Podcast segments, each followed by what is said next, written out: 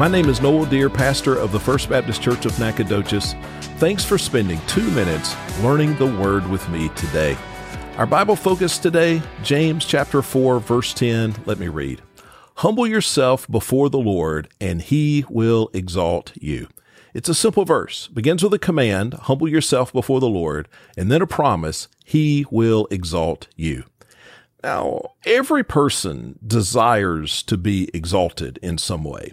We all want to be successful, or we want to be loved, or at least liked. We want to be well respected. We want to be esteemed. We want people to notice us, or at least remember us. But the pursuit of those things, the self exaltation that is so common today, is never godly. It's not godly because the aim of our lives should not be to glorify ourselves, but the aim of our lives should always be to glorify the Lord.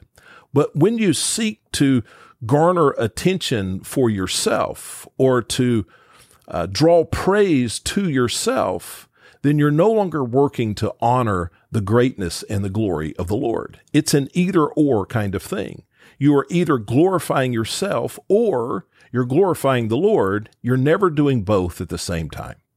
So then how can this desire that we have to be exalted, how can that ever be realized in a godly manner? Well, the verse tells us, it says, humble yourself before the Lord. That means to put yourself second.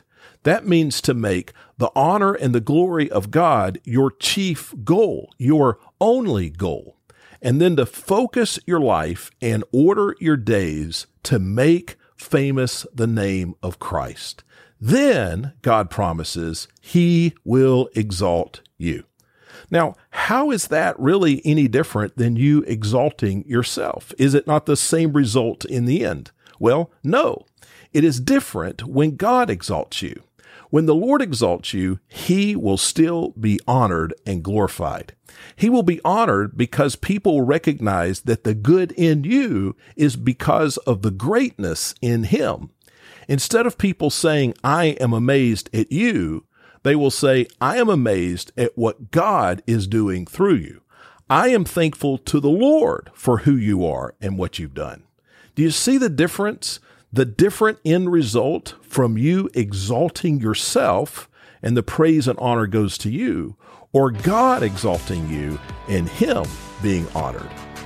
May you grow in your faith as you learn God's Word.